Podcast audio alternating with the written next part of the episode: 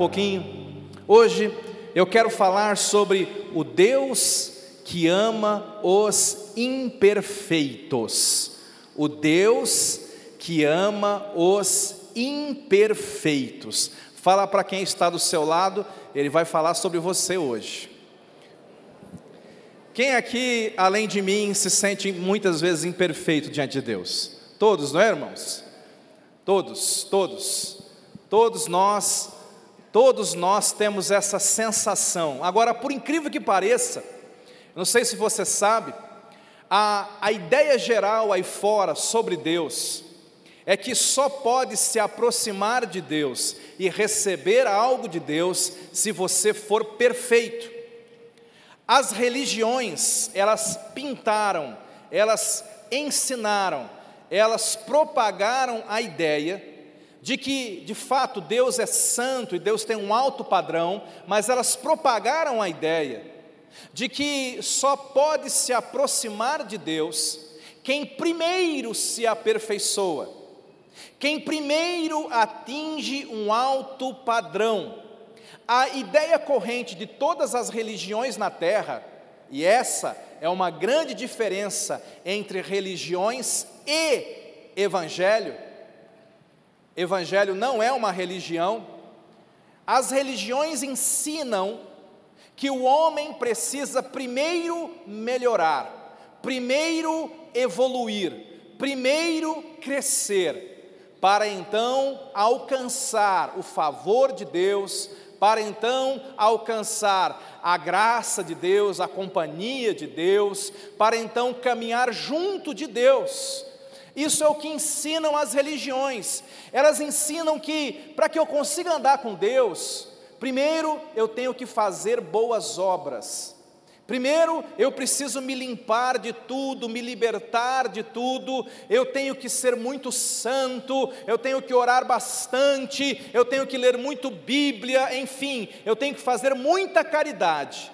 E se eu for bom o suficiente, então Deus vai me notar. Se você der uma, uma passada em todas as grandes religiões, você vai perceber que este é o ensinamento corrente. Lá no mundo muçulmano, eles ensinam que para você se aproximar de Deus, você tem que orar três vezes ao dia, você tem que dar esmolas, você tem que jejuar um mês por ano. E se você tiver condições, você tem que fazer uma viagem até a cidade de Meca. Então você tem que fazer muitas obras para se aproximar do Deus muçulmano. Se você vem da igreja tradicional, Certamente você também aprendeu que você tinha que fazer algumas obras, algumas promessas, pagar determinadas coisas, penitências, para que você pudesse se aproximar de Deus. Mas quando nós olhamos para o Evangelho, e isso é uma característica, queridos, que diferencia o Evangelho, é que o Evangelho, a Bíblia, nos revela um Deus que ama os imperfeitos, um Deus que ama os pecadores. Jesus diz assim: Eu vim buscar e salvar aquele que se perdeu. Jesus diz assim: Os sãos não precisam de médico. Eu vim para os que estão doentes. Quem aqui está doente? Quem aqui que é imperfeito? Pastor, eu estou com uma doença de imperfeição. Jesus está dizendo: Eu vim para você. O meu coração é para você. Eu quero que você entenda o coração de Deus, porque nós temos que compreender estas coisas. Há muita gente tentando merecer o amor de Deus. Há muita gente que entrou numa neurose. Eu tenho que ser bom o bastante, eu tenho que ganhar o amor de Deus, eu tenho que merecer o amor de Deus. Escute, você não precisa ganhar aquilo que você já tem e você já tem o amor de Deus desde o dia em que Jesus morreu por você na cruz do Calvário. Ele te ama, a Bíblia diz que Deus amou o mundo de tal maneira, Ele nos amou de tal maneira, que Ele enviou o Seu Filho Jesus para morrer por nós na cruz do Calvário, e essa é a diferença entre Evangelho e religiões, e tem muitas pessoas que saem da religião e vêm para o Evangelho, mas apesar de estarem no Evangelho, apesar de estarem na igreja, eles estão tentando se relacionar com Deus dessa forma, tentando merecer, tentando comprar o amor de Deus. Isso é muito ruim, porque o seu relacionamento espiritual entra numa montanha russa. Vai ter semanas que você vai estar inspirado, e naquela semana de inspiração, você vai orar mais, você vai é, se consagrar mais, você vai segurar mais a sua língua para não falar o que não pode, você vai se controlar mais, e aí você vai cair no erro de dizer assim: puxa, essa semana eu fui tão bom, tão bom, que eu acho que Deus está me amando essa semana. Mas, nessa montanha russa espiritual, na outra semana, e todos nós vivemos semanas assim, as coisas não são muito bem, não saem como a gente gostaria que saísse. Você erra, você descontrola, você toma atitudes que não deveria tomar, você deixa de buscar a Deus como deveria buscar, e quando você tem um coração religioso, que fica achando que você tem que comprar, merecer e negociar o coração de Deus, o amor de Deus, naquela semana que você não está muito legal, você cai no erro de achar, puxa, essa semana Deus deve estar muito chateado comigo. Essa semana Deus deve estar me amando menos. Aí você vai orar, você precisa de algo, e muitas vezes você não tem ousadia nem coragem de orar porque você não consegue entender o amor de Deus, porque você não se sente amado naquela semana. Eu sei que eu estou falando com pessoas aqui que esta semana, talvez hoje mesmo, você veio para esse lugar, você começou esse culto conosco, mas o seu coração está apertado. Porque você não se sente tão amado, você acredita que você errou, e porque você errou, Deus está bravo com você, porque você errou, Deus deu as costas para você. Isso é um pensamento religioso, não é o Deus revelado nas Escrituras. A Escritura mostra que Deus ama gente imperfeita. Deus ama os, os, os bonitinhos, os engomadinhos, ama. Mas a Escritura mostra que Deus, inclusive, ele se move de uma forma especial para alcançar os imperfeitos. É interessante que lá no Antigo Testamento, Deus é conhecido como o Deus de Abraão, de Isaac e de Jacó. Diga Abraão, Isaac e Jacó. Você já deve ter ouvido falar desses três personagens.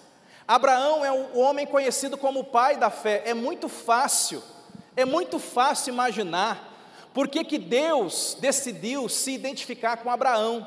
Um homem pai da fé, um homem que, que dele gerou uma multidão, um homem que creu, isso lhe foi imputado como justiça, um homem conhecido como amigo de Deus. É muito fácil pensar em Deus como Deus de Abraão, amém, queridos? Mas Deus fala assim: Eu sou o Deus de Abraão e eu também sou o Deus de Isaac. E Isaac também era um homem de Deus, filho de Abraão. Isaac tinha uma fé fantástica. A Bíblia diz que um dia Isaac fez uma semeadura num tempo de crise e ele colheu cem vezes mais. Era um homem ousado em Deus, um homem de oração. É muito fácil pensar que Deus é o Deus de Abraão e o Deus de Isaac. O problema está quando a Bíblia fala que Deus também é o Deus de Jacó. Porque se você conhece um pouquinho de Bíblia, você sabe que Jacó significa trapaceiro. Que Jacó é aquele homem que enganou o próprio pai. Jacó é aquele cara que passou o próprio irmão para trás para pegar a bênção da primogenitura. Jacó é aquele homem que fugiu de casa. Jacó era um homem muito atrapalhado. E ele foi muito atrapalhado durante a vida dele. Talvez você entenda, pastor, eu entendo Deus chamar Deus de Abraão, Deus de Isaac. O problema é ele chamar Deus de Jacó. E sabe por que, que Deus se chama Deus de Jacó? Porque muitos de nós somos Jacó, às vezes.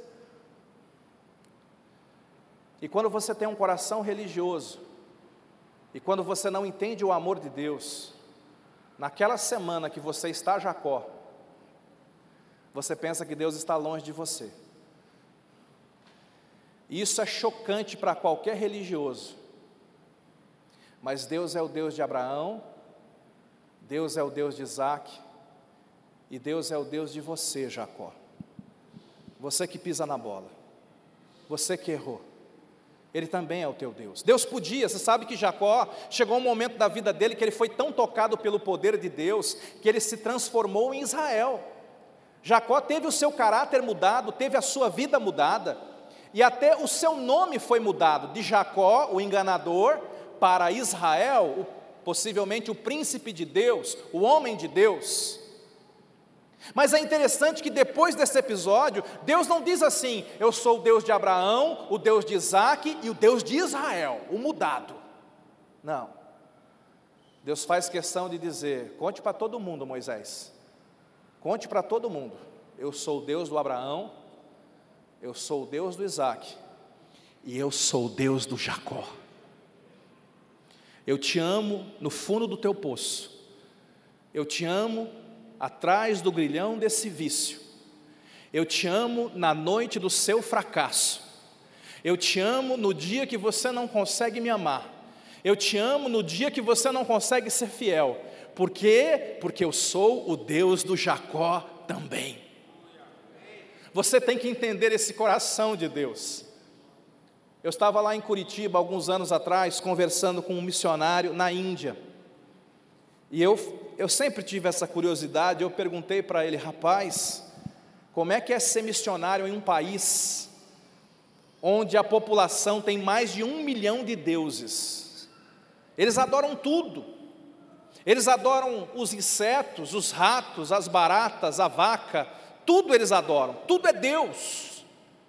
Como que você pode chegar num. Eu sempre tive essa curiosidade, porque eu imaginava assim, e eu falei para ele: você chega lá, para um hindu que já adora um milhão de deuses e fala assim: Eu vim falar de um, de um Deus chamado Jesus. Ele fala: Não, bota para dentro, estou adorando também. Você está entendendo? Eu falei: Como é que se prega o Evangelho para alguém que já adora tantos deuses? E que só vai pegar Jesus e colocar dentro do seu coração como sendo mais um. E aquele missionário falou para mim: Jonas, é a coisa mais fácil do mundo. Porque Jesus tem uma coisa que o um milhão de deuses lá da Índia não tem. Eu falei o quê? Ele falou assim: realmente, eles adoram Shiva e tem tantos nomes, tantos deuses, tantas histórias.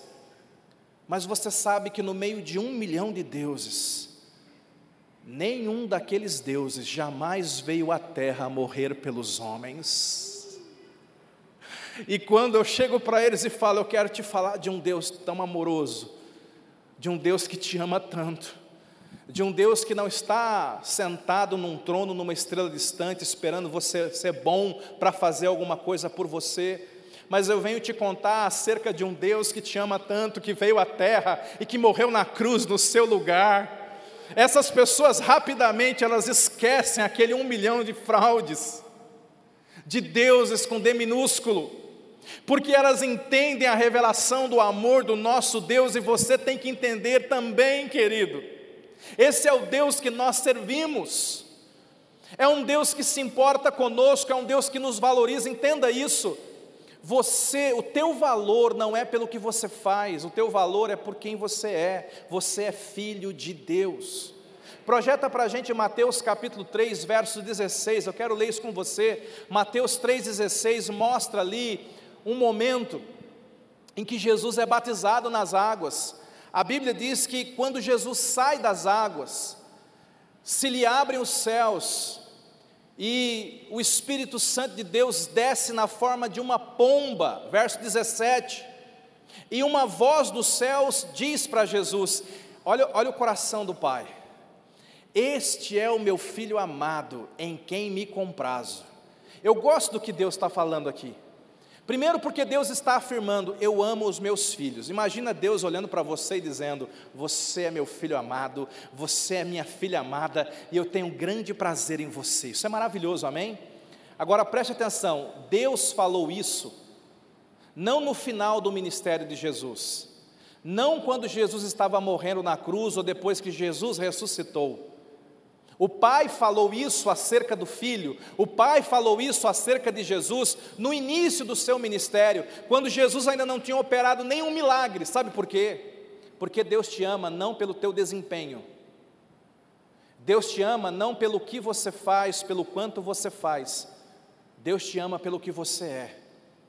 Você é filho de Deus, filha de Deus.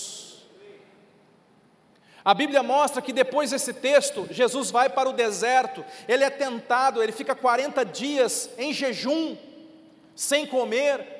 No final dos 40 dias, Satanás aparece e Satanás tenta Jesus em três áreas. Satanás diz assim para Jesus: transforma essas pedras em pães, se você for o filho de Deus. E o que, que Satanás estava querendo dizer ali? Vamos ver se você é bom mesmo, vamos ver se você opera milagre, vamos ver se você tem poder, vamos ver se seu desempenho é bom. Quantas pessoas caem nessa mentira de Satanás? Você fica tentando medir a sua vida espiritual pelo seu desempenho.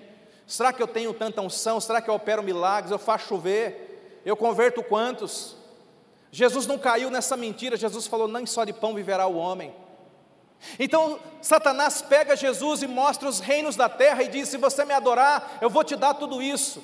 Vamos lá, me adora. Agora, Satanás tenta Jesus com posses, preste atenção. Teu valor não está no teu desempenho, não está naquilo que você faz, não está nos teus títulos, não está na tua carreira, teu valor também não está nas tuas posses. Quando você compra algo, aquilo aumenta o teu patrimônio, mas não aumenta o teu valor. Porque para Deus, você já vale o sangue de Jesus derramado na cruz. Satanás então pega Jesus, coloca ele lá em cima do templo e fala: lança-te daí abaixo, deixa todo mundo ver os anjos te livrando. Satanás está dizendo assim: quem sabe você consegue obter o teu valor através da popularidade. Quantas pessoas querem popularidade? Querem curtidas. Se tiver muita curtida na minha postagem, eu estou me sentindo feliz. Se tiver pouca curtida, ai que horror. Se você for tentar entender o seu valor, pela forma como as pessoas te tratam, pela forma como as pessoas te aplaudem, te elogiam, você não vai muito longe. Porque as pessoas num dia podem te tratar bem. Um dia Jesus entrou em Jerusalém e todo mundo estava ali adorando e colocando ramos para ele entrar. Alguns dias depois, aquela mesma multidão estava dizendo: crucifica-o. O seu valor não vem das pessoas que te cercam. Não espere o reconhecimento das pessoas que te cercam. O teu valor vem da cruz. O teu valor vem do céu. O teu valor vem de Deus. O teu valor é o sangue de Jesus derramado por você. Você vale o sacrifício, você vale o investimento de Jesus por você na cruz. Nós vemos isso na vida do Pedro. A Bíblia diz que Jesus então entra na vida do Pedro através daquela pesca maravilhosa que eu mencionei agora há pouco. Pedro começa a andar com Jesus. Sabe, gente, Pedro é muito parecido com a gente. Eu gosto de ler a história de Pedro, porque nós conseguimos nos enxergar em Pedro. Pedro era uma pessoa, tinha algumas características boas, todo coração, falante, às vezes era muito simpático, voluntarioso, mas Pedro, por outro lado, como muitos de nós, era uma pessoa inconstante, indisciplinado, medroso às vezes, impulsivo. Tem alguém impulsivo aqui? que vai fazendo as coisas na impulsividade. Esse era o Pedro. E esse homem começa a andar com Jesus. E eu, meu coração fica cheio quando eu penso que Jesus chamou o Pedro, mesmo sabendo que o Pedro iria negá-lo. Assim como Jesus nos chamou, mesmo sabendo que você iria errar. Sabe por quê? Porque Deus tem um plano até para os nossos erros, creia nisso. Pastor, eu estou me sentindo mal porque eu errei. Deus já sabia que você ia errar. Mas a Bíblia diz que onde abundou o pecado, superabundou a graça de Deus. E Deus tem um plano até para o teu erro. Deus transforma maldição em bênção. E é isso que eu vejo na vida do Pedro. Jesus já sabia que o Pedro ia errar, mas Jesus o chamou mesmo assim, porque esse é o coração do nosso Deus. Jesus nos ama com essa intensidade, Jesus nos ama dessa forma, queridos. A Bíblia diz que se nós amarmos apenas aqueles que são bons conosco, Qual é o valor disso? Mas Deus prova o seu amor para conosco em que Cristo nos amou, morreu por nós, sendo nós ainda pecadores. Esse é o tipo do amor de Deus. É um amor que ama os imperfeitos. É um amor que entra em Jericó e escolhe o Zaqueu, o de pior reputação. O amor de Deus é aquele que vai numa cidade de Samaria e escolhe aquela mulher que estava vivendo com o sexto homem da vida dela porque Ele ama os imperfeitos. Ele ama a todos, claro que sim, mas o seu coração está voltado para restaurar os imperfeitos. Ele não está procurando os certinhos, ele não está procurando os melhores, é aquele que atravessa um lago para encontrar o endemoniado gadareno, porque ele ama o endemoniado gadareno. E se nós queremos amar com o amor de Deus, nós precisamos aprender a amar os imperfeitos. Eu sei que o amor de Deus está em mim, na medida em que eu tenho olhos para os que sofrem, olhos para os que erram, coração para os imperfeitos. A Bíblia fala que um dia os discípulos estavam no barquinho e veio uma grande tempestade. Jesus não estava ali. E eles estavam com medo. E no meio daquela tempestade, Jesus vem caminhando sobre as águas. Os discípulos começam a gritar com medo, pensando que era um fantasma. Jesus então se revela e fala: Calma, gente, sou eu. E Pedro fala: Então me manda ir até aí. Impulsivo, mas corajoso. E Jesus fala: Olha que cena linda. Vem, sai do barco sai do comodismo, vem andar na fé. Quantos gostariam de ouvir Jesus dizendo isso para você? Quantos têm sido convidados pelo Espírito Santo para andar no sobrenatural? Eu sei que você tem sido. E Pedro, então, ouvindo aquele convite do Senhor, ele então sai do barco, gente, algo sobrenatural acontece.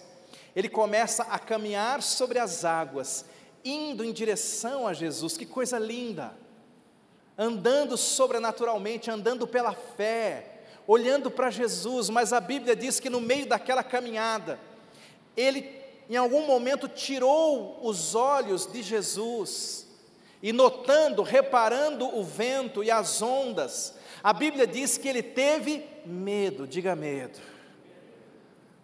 E aí ele começou a afundar. Diga assim: quem teme afunda. Diga, quem teme afunda. Diga: quem crê, avança. Naquele momento, o Pedro, o amado Pedro, fraquejou na fé. E tem muita gente que pensa que Jesus ficou arrasado com Pedro. Nunca mais vou confiar em Pedro. Pedro afundou na fé. Olha, quando ele afunda, ele clama a Jesus e a Bíblia diz que Jesus vai até ele, pega Pedro pela mão. Você consegue imaginar essa cena? Jesus entrando no barco, com Pedro no colo, Pedro agarrado assim no cangote de Jesus, tremendo de medo e de frio e molhado, mas no colo de Jesus. Deus, eu errei. Deus, eu não consegui. Deus, eu falhei. E Jesus falar: calma, eu te peguei no colo. No dia que você não conseguir andar sobre as tuas águas, você vai andar no meu colo. Eu não vou deixar você afundar. A Bíblia diz que o amor lança fora todo medo. Sabe por que, que lança fora todo medo? Porque quando você entende o quanto Deus te ama, quando você entende o quanto Deus se importa com você, não haverá espaço para o medo na tua vida, porque você sabe que Ele te ama tanto, Ele vai te livrar.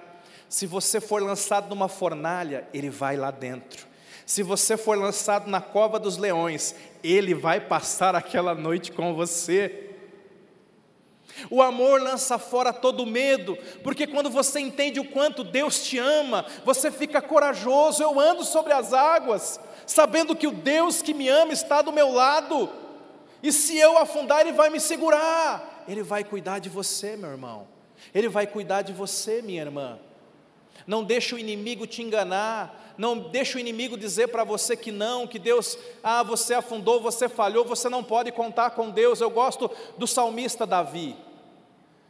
Davi no Salmo 23, ele fala que Deus é o meu pastor, nada me faltará. E aí ele fala de um Deus que o conduz e guia. E olha só o que, o que Davi fala. Davi fala assim: Deus me guia. Diga me guia. Diga me guia Deus me guia para pastos verdejantes, Deus me guia para águas tranquilas, Deus me guia para veredas de justiça. Diga me guia. Toda vez que Deus nos guia, a coisa é boa. É pasto verdejante, é água tranquila, é veredas de justiça. Mas aí, lá no verso 4, Davi confessa o seu pecado. Vamos ver se tem mais alguém igual Davi aqui? Davi diz assim: ainda que eu ande, agora Deus não está guiando Agora não foi Deus que guiou, agora não foi Deus que direcionou, agora não foi Deus que apontou, mas ele fala, ainda que eu, não é mais Deus, é eu. Tem, ele está falando, irmãos, tem dia que eu faço coisas que Deus não falou para mim fazer. Irmãos, tem dia que eu decido coisas que eu não deveria ter decidido. Irmãos, tem dias que eu me rebelo, tem dias que eu fracasso, tem dias que eu erro, tem dias que eu, eu não sei o que aconteceu comigo. Ainda que eu ande, pelo vale da sombra da morte. Preste atenção, Deus nunca te guia para vale de sombra de morte. Deus te guia para pastos verdejantes, para águas tranquilas, para veredas de justiça, mas nós é que às vezes tomamos o caminho do vale da sombra da morte. E às vezes, quando a gente toma esse caminho, a gente se sente tão acusado, mas Davi era diferente. Davi tinha uma revelação do Deus que ama os imperfeitos. E Davi dizia assim: Ainda que eu ande pelo vale da sombra da morte, não temerei mal algum, porque tu estás comigo. Aleluia, o Senhor ama os imperfeitos, o Senhor nunca me deixa, o Senhor nunca me abandona. O Senhor sempre está comigo, por isso que eu não temo. É dessa forma que o amor lança fora o medo. Quando você tem revelação do quanto o papai te ama, do quanto ele está empenhado em fazer você vencer, a ponto de enviar Jesus para morrer na cruz do Calvário, então o medo vai embora. Você tem que entender. Quantos aqui já usaram o GPS para poder chegar em algum lugar? Aquele computadorzinho de bordo maravilhoso. E às vezes nós estamos usando o GPS e ele fala para você pegar uma entrada e você passa a entrada.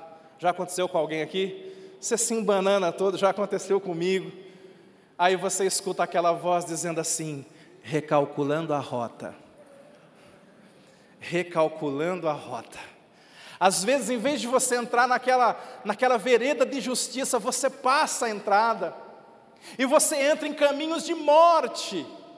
E você fala, meu Deus, o que foi que eu fiz? Meu Deus, o que foi que eu, eu falei? Meu Deus, o que foi que eu decidi? Meu Deus, essa semana poderia ter sido diferente, eu poderia ter feito diferente. E você fala, acho que agora Deus desistiu de mim. Você nunca vai ouvir a mocinha do GPS dizendo assim: desisto. Deus é do mesmo jeito. Quando você erra, ouça no mundo espiritual Deus dizendo, recalculando a rota recalculando a rota. Recalculando a rota. Vem, Pedro, eu quero que você venha até mim, caminhando nas águas. No meio do caminho, Pedro afunda. E aí Jesus fala, recalculando a rota. Pego ele no colo e levo ele de volta para o barco, porque eu estou recalculando a rota. O amor lança fora todo medo. Pedro fala: Jesus, ainda que todos te neguem, eu jamais. Jesus fala: Você vai me negar, Pedro. Não vou, Jesus, de jeito nenhum. Você sabe o que aconteceu? Naquela noite que Jesus estava sendo julgado, antes do galo cantar duas vezes, Pedro negou três. E a Bíblia diz que naquele momento, quando Pedro percebeu o que fez, ele saiu para chorar, se sentindo um fracasso, se sentindo um lixo. Jesus morre na cruz e não dá tempo de Pedro pedir perdão. Não dá tempo de Pedro falar: Jesus me perdoa porque eu te neguei. Agora Jesus morreu na cruz. No terceiro dia, Maria vai no túmulo, Jesus não está lá. E o anjo, o anjo fala algo lindo, eu não vou ler por causa do tempo, mas o anjo fala assim: Maria, vá dizer aos discípulos, vá dizer que Jesus está vivo, diga aos discípulos e a Pedro. Sabe por que, que o anjo enfatiza Pedro? Porque Deus ama os imperfeitos. E Deus sabia que o coração do Pedro estava despedaçado. E Deus falou: diga aos discípulos e a Pedro, chama pelo nome. Diga aos discípulos e a Pedro, eu estou vivo. Você já imaginou Pedro dizendo Maria, mas o anjo disse mesmo o meu nome? Porque eu não devia estar nessa lista, eu pensei que ele tinha esquecido de mim. Quando você vai para João capítulo 21, a Bíblia diz que Pedro estava tão desanimado, e ele tentou voltar para a vida de pesca. E Jesus aparece ali, na praia, diante dos discípulos, opera um milagre de multiplicação de peixes. Então os discípulos vêm para a praia, ali no versículo 15 em diante. Quando eles chegam na praia, tem um peixinho na brasa que Jesus preparou. Imagina, os discípulos estavam abandonando o ministério. Ah, Jesus pesa a mão, é assim? Diga, meu Deus ama os imperfeitos. Jesus preparou um peixe na brasa para eles. Agora eles estão na, ao redor daquela fogueira. João 21, 15. E aí Jesus faz uma pergunta. A Bíblia fala assim: depois de terem comido, perguntou Jesus a Simão Pedro: Simão, filho de João, você me ama mais do que a estes outros? Você ainda acha que você é perfeito? Você ainda acha que você é melhor que os outros? E ele fala: Sim, Senhor, tu sabes que eu te amo, mas não que eu sou melhor que os outros. Ele tira fora essa parte. E Jesus fala: Apacenta os meus cordeiros. Novamente, versículo 16, Jesus pergunta: é, Simão, filho de João, tu me amas? É o Pedro, né? E ele responde: Sim, Senhor tu sabes que te amo. E Jesus fala: apacenta as minhas ovelhas. E na terceira vez, Jesus pergunta: Simão, filho de João, tu me amas? E Pedro entristeceu-se por ele ter dito pela terceira vez: Tu me amas. E ele respondeu: Tu sabes tudo, Senhor. Tu sabes que eu te amo. E Jesus lhe disse: Apacenta as minhas ovelhas. Aqui existe algo que eu quero finalizar essa mensagem com isso. Existe algo que você não consegue perceber na versão em português. Porque lá no grego existe uma diferença aqui para a palavra amor. A primeira vez que Jesus pergunta para Pedro: Tu me amas? Esse amas aí é ágape, diga ágape. Ágape é um amor extraordinário. Ágape é um amor sacrificial. Jesus estava perguntando: Você me ama com aquele amor poderoso, com aquele amor sacrificial? Pedro, você é capaz de dar a vida por mim? Você me ama com aquele amor que jejua 40 dias e 40 noites, que lê a Bíblia toda em uma semana? Você me ama com aquele amor disposto a dar o seu pescoço agora pela causa do reino? Tu me agapes? E Pedro responde assim: Pedro já já tinha passado por tudo. E Pedro fala: Senhor, eu te filéu. Filéu é eu te amo com um amor pequeno. Eu te amo com um amor limitado. Eu te amo com um amor imperfeito. Então Jesus pela segunda vez pergunta: Pedro, tu me agape? com aquele amor poderoso. Pela segunda vez, Pedro diz assim: Senhor, te neguei, eu não sou o cara, eu te filéu, E aí a terceira pergunta de Jesus quebrou Pedro. Porque na terceira pergunta, Jesus fala assim: Você me filéu? Cara, você consegue me amar com esse amor limitado? Você consegue me amar com esse amor falho? Com esse amor humano, com esse amor que erra, com esse amor imperfeito? E Pedro fala: Te filéu. E Jesus diz assim: Apacenta as minhas ovelhas. Jesus diz assim: Eu aceito o teu filéu. Eu aceito. Faça o melhor dentro do teu filéu. Eu aceito aquilo que você consegue me dar. Isso mostra um Jesus descendo um degrau. Isso mostra um Jesus vindo ao nosso encontro. Não é aquele Deus que fica lá num trono exigindo, dizendo: venham, subam para esse amor. Não, não, não, não, não. Você consegue me amar aí de baixo? Consigo eu vou aí caminhar com você. Eu vou descer esse degrau. Eu vou andar com você no teu filéu. Eu vou aceitar o teu amor imperfeito. Agora, olha o que acontece. Quando Jesus desce o degrau e Pedro começa a amar Jesus agora sem aquela pressão, mas ele começa, eu vou amar com meu amor humano, falho, algo sobrenatural começa a acontecer. Porque o amor transforma, o amor capacita. E pouco a pouco, o ágape de Deus foi nascendo dentro do Pedro.